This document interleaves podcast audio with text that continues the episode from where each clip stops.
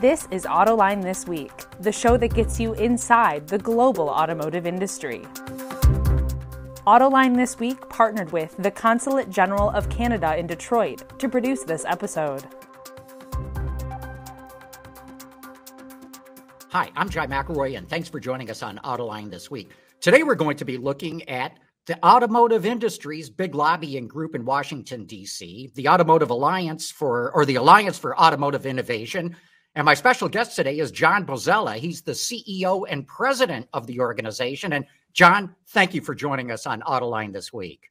Well, John, thanks for having me. I'm looking forward to this conversation. As I mentioned, the Alliance is really the lobbying group for the automotive industry in Washington, but you're also the eyes and ears for the industry, too, as to what's going on. And let's jump right into it because the industry is really struggling right now with all kinds of shortages we know about the chip shortage, of course, everybody knows that. But as you're well aware, it goes beyond that steel, plastics, and then we get into nickel for EVs or other raw materials for EVs. So, my first question is what does the United States need to do from the alliance's viewpoint to build up better and stronger and more reliable supply chains? Yeah, you know, this is such a great question to start with, John, because, you know, you're absolutely right. When you look at the industry today, um, in the United States, demand is very strong uh, for cars and light trucks. Uh, but yet supply is is at an all-time low. Dealer inventory is lower than I've ever seen it in my over 20 years uh, in the automotive industry. So so something's clearly happening there. Um, and and really, I mean, you can look at the near-term challenge and you can say, look, the lack of auto grade computer chips is hugely problematic. The backup of tankers at the ports is hugely problematic.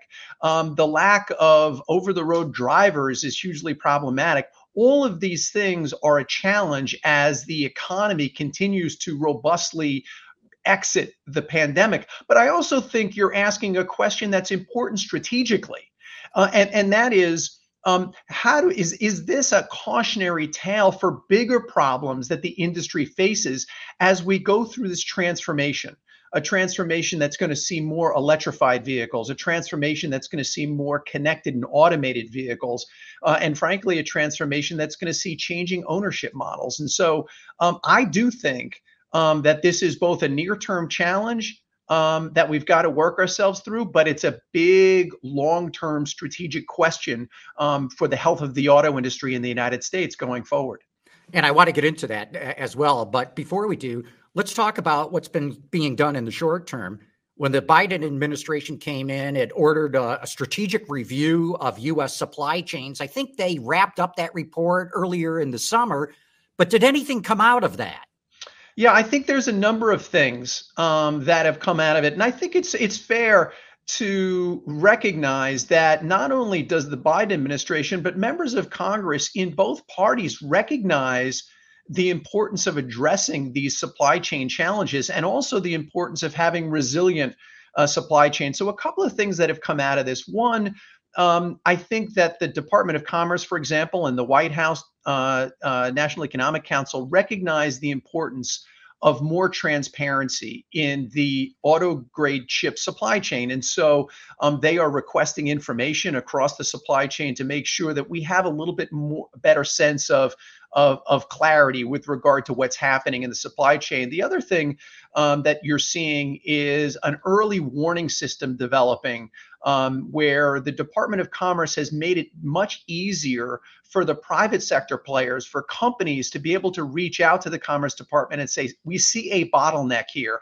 And for the Department of Commerce to marshal resources across the federal government to address those those bottlenecks in a, in a, in a, in a quicker uh, way. So I think those are some of the things that are happening. Another thing, and this is fundamental, uh, but it's more of a midterm to long term thing, and that is that Congress is looking to appropriate funding to encourage the development of, of chips here in the United States.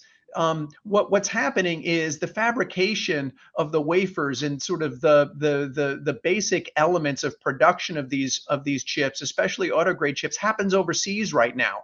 Uh, and so we've lost control of our own destiny. And I think we need to get that back. So those are some of the things that are happening uh, in Congress and in the administration to address this in the short term and in the long term. Yeah, let's talk about chips a little bit more in that regard, too, because uh, up until yesterday, I had been hearing throughout the industry, oh, yeah, things are going to get better in 2022. It might take until 2023 until everything's back to normal. Yesterday, I heard a presentation from On Semi, and On Semi used to be known as On Semiconductor, one of the largest US semiconductor producers. And they're saying, guess what? It's not going to get better because as EVs come out and connected cars and ultimately autonomous cars, they use way more chips than internal combustion engines. So all this extra capacity we're putting in place right now is going to get eaten up. Have you heard that? And is there a sense of urgency, bipartisan, hopefully, in Congress to address this issue? Yeah, no question. I mean, th- this is the challenge, right? I mean, so you have a supply demanded balance that really was caused by the pandemic. That's the near term problem. But there is no question um, when we talk to and and look, we work every day not only with the large automotive manufacturers and the big tier one suppliers, but also um, with with the chip manufacturers as well. And what we're hearing is yes. Demand for auto grade chips has been reset. More electrification, more automation, more connectivity. There's just no question about that. Um, and so that is why it's really important that Congress finishes finish its business of authorizing um, investments to encourage production of those chips here in the United States of America. It's, it benefits automaking communities, it benefits auto workers, and most importantly, it benefits consumers who want the latest technologies because they are cleaner technologies, they're safer technologies, and they're smarter technologies. Uh, Congress recently passed uh, a one trillion plus dollar spending bill. Is any money in that that spending bill for these chips, or is that going to be separate? Yeah, so there's a separate bill um, that some people refer to as the China bill, uh, which is an interesting sort of question, right? Because it gets to this big competitiveness issue, which you know maybe we could talk a little bit about. That bill is moving on a separate track. Um, uh, it's already um, it's already passed the Senate, and I expect we'll see House action before the end of the year. And this is something clearly that is a priority of the Biden administration. So uh, as we can look forward to House action, I think it will become law um, soon after the House passes it. Uh, is it is it done in the House? Not yet, but there's certainly bipartisan interest in getting it done. Well, let's get into more detail on that. That's very interesting. I had not heard of it. What's this China bill about? Yeah, so it really, and, and again, let's think about it in, in the context of the automotive industry.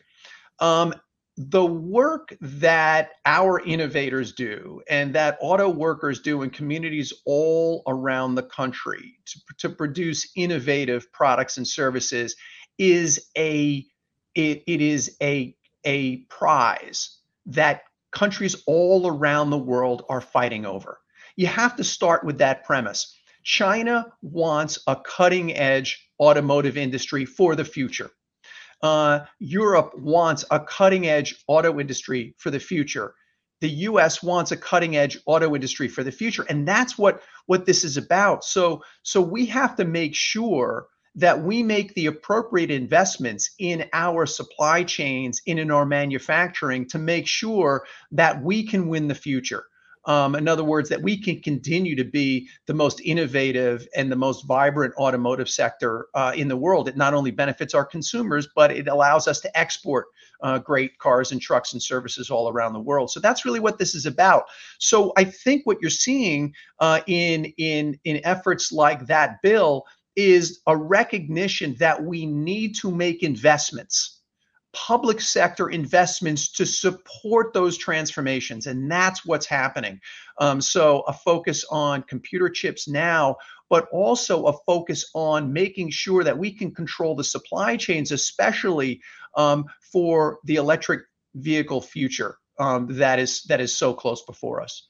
Well, as you know, China's already locked that up. They put together a very good strategic plan 20 years ago, figuring out that the future was going to be electric vehicles. And whether it's nickel mined in the Upper Peninsula of Michigan, or rare earth minerals mined in California, or lithium mined in North or South Carolina, they all go to China to get processed. what's being done as part of this bill, or is there anything being done that would make sure that the processing also takes place in the U.S.? Yes, such a great question. You know, we we had uh, at uh, at Auto Innovators we had our Autos 2050 Summit uh, recently, and I had a chance to to chat with Secretary of Energy Jennifer Granholm about just that question.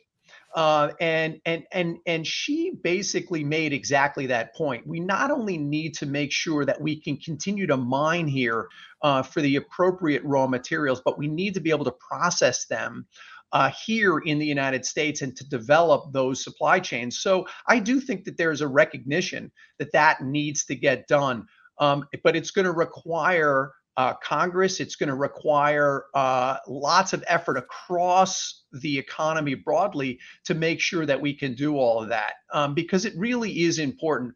Um, if it is just about getting EVs into the marketplace, um, we know how to do that. But if it's about making sure that we can control our economic future, those are exactly the types of things that need to be happening here in the United States mining, processing of raw materials, developing battery production capability here in the United States. You, you mentioned that Congress uh, is going to have to spend on this. Is, is that the answer, or can this be something that's handled in the tax code, as an example, where if you make those kinds of investments, you get all kinds of great tax write offs? Yeah, look, this is not just um, about the government. Um, first of all, think about the numbers here and the scale. I'm um, $330 billion um, just in electrification uh, invested across the automotive industry by mid-decade. Um, so this is this is even in Washington, those are real dollars, uh, and so so that's a significant step, a leadership step that the industry is taking. So that's step one. Then what you're seeing is private sector involvement, utilities. Um, uh, charging developers, uh, uh, dealers, others coming into uh, the game to be able to make sure that we can sell electric vehicles. And then now you have to work your way up the supply chain. Now you're seeing uh, automotive companies in joint uh, ventures and partnerships with the developers of battery, uh, uh, uh, the, the, developers of battery packs. and then so you got to keep your working way up the supply chain. Where the government can be helpful is a number of ways. One is providing encouragement um, to make sure that we can transition uh, those supply chains to make sure that they're resilient and available here for American manufacturing. I think the other thing where government can be supportive, and this comes to your comments about the tax code, is to make sure um, that that the supply base also transitions from a, a, a, an industrial base devoted to internal combustion engines to an industrial base uh, devoted to electric vehicles. That is an enormous transformation. Most of the jobs in the auto industry are in the supply base, and so encouraging um, through R&D credits and other types of tax credits companies to make the necessary investments to transition are going to be really important to this if our communities automaking communities as well as customers are going to benefit in the future I mean, you're never going to get 100% agreement in Congress, but what's your sense of this actually going through? Uh, politically, the country is so divided right now. There's still a contingent that thinks that EVs are stupid and that we should not be subsidizing new cars for people. Uh, and, and then you look at everything else that you're talking about more spending, changing the tax code. Is there the political will to get this done? Yeah, that's always the question, right? We're in a period of significant political uncertainty in the United States and frankly around the world. But where where I think there is common ground is in this idea of controlling our economic destiny, right? Um, you know, we we we, we often um, find ourselves in very politicized conversations when we talk about uh, climate change and we talk about uh, you know, sort of uh, how we transition to the electric vehicle future. But what I think everybody agrees on, on both sides of the aisle, in both houses of Congress, and in every community that I travel to across the country, it's we need to retain our industrial base. The automotive industry is a major innovative component of that industrial base. And so let's make sure that we invest in that industrial base and that we have supportive government policies. It's not going to get done without that. And I'll tell you why. Because that's how it's happening in other countries. Other countries are taking a strategic uh, approach to the auto industry. They have national strategies focused on investing in the auto industry. Do we have a national strategy, a comprehensive national strategy to invest in our auto industry? Not really, not yet. And that's exactly what we need. We do, and I, I you know, I, I agree with you completely. But as you well know, there are uh, people who say, "Hey, wait a minute, you know, national policy, industrial policy, we don't want the government picking winners and losers." And it's it's you know a pretty powerful argument. How do you get around that to establish a, national policy like you're talking about? Yeah, look, I you know I, what I said was we need a national strategy, um, and so I'm not suggesting a government planning exercise. What I'm suggesting is a strategic approach to investing in the auto industry. And by the way, you know this idea of gee, uh, you know I, that th- those are those are those are bad words. Well, look at the China bill. It passed in the Senate with both Democrat and Republican votes. I mean, some something's going on here. Both public, both Republicans and Democrats recognize the strategic imperative of investing in our economic future to make sure that we can win against China. So, you know, I I, I think that's uh, you know a debating society question. Uh, you know, is this industrial policy or not? Frankly, the Senate's gotten over it, and I think the House will too. Mm-hmm. So, uh, you know, let, let's talk more uh, about the, the the China bill in in that regard. Uh, is is this maybe a good thing that China has risen to be such a competitor? That do you sense a change in Congress now? That maybe the U.S. does have to have more of a national strategy, to, to use your words on it, not a policy, a strategy, especially when it applies to the automotive industry. Yeah, I think so. Um, now, um, we have a lot of work to do um, to get there, um, but but again, l- let's think about what we're talking about here. Um, the I- the industry is investing. The industry is showing leadership. Um, you know, I mentioned 330 billion dollars of investment by mid-decade. Uh, today, there are probably between 40, you know, roughly 40 separate uh, electric electrified vehicles in the market. By mid-decade, there'll be 130. So you're seeing leadership. Um, so this isn't the question of, gee, um, you know, can the government provide a handout? This is industry showing leadership. What do we need? What are the complementary conditions that need to be created to ensure that we have that success and that we can accelerate, you know, that. So, so it's it's three major components. One, um, we're at roughly three percent of the EV market right now, right? Um, we want to get to roughly 50% of new vehicle sales being electrified by the end of the decade. That's an enormous transformation. It's a bigger transformation than one company or one industry. So you need a lot of help. We need building codes that need to be reformed. We need uh, charging infrastructure that needs to be developed and deployed. Um, all of those things. So, so, but I think when you look at the customer, let's start from the customer and work back. I think incentives, purchase incentives for customers to have access to these technologies in a more affordable way uh, and to have more awareness about what great technologies these are is is where uh, purchase incentives come in. Next we need investments in infrastructure. Yes the private sector is going to invest in in charging and hydrogen fueling infrastructure but i think where the government can come in is to make sure that those investments are um, are, are, available in every community, uh, and that we don't leave any community behind um, as we as we move forward in this transition. So when you think about things like equity, um, that's an important role for the government to uh, to, to, help uh, ensure. And then thirdly, and we've talked a little bit about this, investments in the industrial transformation. Um, R&D support, uh, incentives, tax code changes that will allow companies, that will incent companies to make that transformation. So American workers currently making industrial, uh, excuse me, it, uh, uh internal combustion engines can make electric electric vehicle components as well. So those are the three components of of the complementary policies necessary.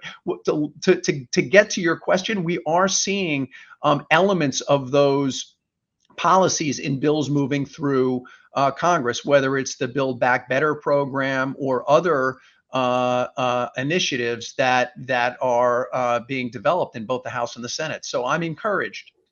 John, what would you like to see the auto industry do more? You represent the OEMs, the automakers themselves, but there's another contingent of suppliers. You've also got dealers as well.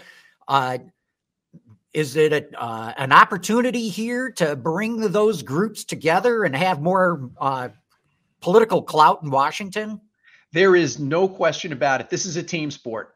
Uh, and you know we've really been doing a lot of work in this regard. I uh, speak weekly um, with my counterparts across the supplier community as well as uh, the the the Auto Dealer Association, and it's really important that we stay aligned, that we recognize that together we can seize this opportunity. It's transformative. It's great for customers. It's great for workers, and it's great for the innovators. And so, working together is going to be really critical uh, going forward. And clearly, there are senators and representatives that are from auto producing states that are totally on board, I'm sure, with what you're talking about. What about all the rest? How do you get them on board? Yeah, yeah. So um, one thing I think it's important to recognize is 10 million Americans rely in one way or another on this industry for their livelihoods in every state and virtually every congressional district across the country. And so that's a really important message that we need to continue to convey. And it's supported by the notion that you've got suppliers that uh, exist in every state in the country, that you've got dealers in every community virtually in the country. And so this is an opportunity for the industry broadly to say to policymakers, this is a benefit in your community for your constituents, uh, whether they be customers or workers, um, to really be part of this transformative industry going forward, make, making sure that we have that opportunity here in the United States. Uh, I like what you're talking about of this comprehensive national strategy. How do you lay the groundwork to make that happen? And it, it's not going to be done in a year, even. I think you know it. it if you're if it's going to be that comprehensive, th- this is going to take a lot of thinking and lay a lot of groundwork to make it happen. What are some of the first steps that need to be taken?